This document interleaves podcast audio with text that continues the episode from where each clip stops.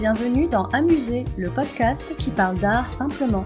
Je suis Julie Bonneau, je vis à Paris, j'aime l'art, la culture et les musées, et j'ai créé ce podcast pour partager cette passion. L'objectif d'Amuser, c'est de raconter l'art autrement, de raconter l'art de manière ludique et décalée, de ressentir l'art sans trop l'intellectualiser. Si comme moi vous aimez apprendre sans faire trop d'efforts, vous êtes au bon endroit. Un nouvel épisode d'Amuser est mis en ligne tous les lundis. Vous pouvez vous abonner à Amuser sur les plateformes iTunes, Deezer et Podcast France. Je serai ravie de recevoir vos commentaires et suggestions, voire vos bonnes notes si ce podcast vous plaît. C'est le meilleur moyen d'encourager et de soutenir Amuser. Vous pouvez également me suivre sur les réseaux sociaux. Sur Instagram et sur Twitter, c'est le compte amusé underscore fr. Et sur Facebook et via la chaîne YouTube, sous le nom Amusé. Alors attention, aujourd'hui on passe au niveau 2. Aujourd'hui je vous parle de Judith. Là, vous dites, mais qu'est-ce qu'elle nous raconte? Mais si vous la connaissez, Judith. Bon, attention, par contre, je tiens à vous prévenir, il va y avoir un petit peu de sang. Alors Judith, c'est ce personnage biblique qui séduit le général Holoferne pour délivrer son peuple qui est assiégé par ce fameux général et son roi. Elle réussit à gagner la confiance du général et un soir, alors qu'il est sous et qu'il s'endort, elle lui tranche la tête, aidée de sa servante. Ça y est, vous y êtes? Judith, c'est donc dans l'histoire de l'art une inspiration pour les artistes, symbole de la femme forte, courageuse, elle inspire. Alors je vais vous parler de trois Judith qui me marquent. Les trois sont des peintures. La première, c'est celle du Caravage. Le Caravage, c'est un artiste italien de la fin du XVIe et du début du XVIIe siècle qui a bouleversé l'histoire de la peinture avec son traitement du clair-obscur, ces jeux de lumière qui donnent un caractère si particulier aux scènes. On parlera plus précisément du Caravage dans une mini-série que je vous prépare sur les artistes qui ont transformé l'histoire de l'art. Alors la Judith du Caravage, que vous pourrez voir à Rome, elle répond totalement à cette patte caravagesque, comme on dit. Ça va me permettre d'introduire un peu le style du Caravage avant l'épisode qui lui est consacré.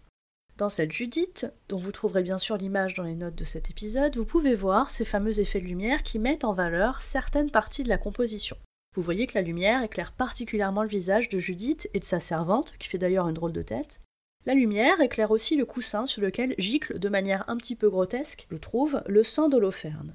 En fait, Caravage manipule votre œil pour que vous voyez en priorité ces morceaux plus éclairés que les autres. Voilà pour le côté technique. Cette Judith, moi, elle me plaît parce qu'on est au moment même de l'action, au moment de la décapitation. Du coup, ça a un petit côté voyeur. J'aime aussi les expressions des trois visages. La Judith, elle semble esquisser un mouvement de recul, presque dégoûtée elle-même par ce qu'elle est en train de faire. La servante, elle a l'air de dire Mais vas-y, tue-le Et Holoferne, on dirait qu'il émet une sorte de cri silencieux. Et je trouve que ces trois attitudes, elles donnent vraiment du relief à la scène. C'est pas juste une décapitation, si je peux le dire comme ça. C'est aussi un moment où on pénètre un peu dans l'esprit des personnages, où on sent leurs émotions transparaître. Alors, deuxième Judith, on passe un cran dans le gore, je vous préviens. Il s'agit de la Judith d'Artemisia Gentileschi. Alors, Artemisia, on la connaît peu, c'est pourtant une artiste que je trouve très intéressante. C'est une caravagesque italienne, c'est-à-dire qu'elle partage cette patte caravagesque du traitement des clairs-obscurs.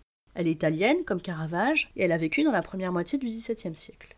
Elle traite souvent de la vengeance féminine dans ses toiles, et l'histoire raconte qu'elle aurait été violée par son prof de peinture. Alors ça, Judith, je la trouve encore plus violente que celle du Caravage, qui était déjà assez coton. On se situe au même moment, celui de la décapitation, et vous voyez encore ici ces jeux de lumière dont je vous parlais à l'instant. Mais là, on se trouve en présence de deux femmes qui usent de toute leur force pour décapiter cet homme qui a l'air d'essayer de se débattre. La servante, elle prête main forte à Judith. C'est vraiment une symbiose dans la hargne, je trouve. Elles sont concentrées, elles sont déterminées. Le traitement du sang, ici, je le trouve plus réaliste que dans le tableau du Caravage. Pas de jet de sang, mais plutôt des tissus qui ont pris la couleur rouge. Et ce réalisme, il accroît la violence du tableau. Si vous avez des bons yeux, vous pouvez même voir des gouttes de sang sur les bras des deux femmes. Donc c'est gore, mais réaliste, et j'adore. Enfin, dernière Judith, ma préférée, je vous l'avoue. Un style complètement différent. La Judith de Klimt. Elle est assez connue parce que c'est une représentation beaucoup plus sensuelle de Judith. Pas de sang, ni de gore, ni d'épée sanglante. Ici, Judith, elle est victorieuse, elle est revancharde, elle nous toise du regard comme si elle nous disait Voyez, j'ai décapité le gars. Elle est parée d'or, comme souvent pour les femmes représentées par Klimt. Bref, elle est belle. Elle occupe 95% de la toile et on en oublierait presque qu'elle vient de décapiter un homme si on voyait pas cette petite tête qu'elle tient là en bas à droite du tableau. Et oui, il est là Holoferne, tout petit, tout éteint, les yeux clos. On est donc ici dans le moment qui suit la décapitation, d'où l'air victorieux de cette Judith. J'admire la façon qu'a Klimt de traiter ce sujet avec autant de sensualité, et si j'osais, je dirais même euh, de féminisme. Vous trouverez dans les notes de cet épisode des références intéressantes en lien avec le sujet traité. N'hésitez pas à me faire part de vos commentaires sur Amusé. Si vous souhaitez encourager ou soutenir ce podcast, ou simplement dire que vous l'appréciez, n'hésitez pas à lui mettre une bonne note sur les plateformes d'écoute. Non seulement les bonnes notes ça fait plaisir et c'est encourageant, mais ça permet en plus de faire connaître Amusé. Merci à vous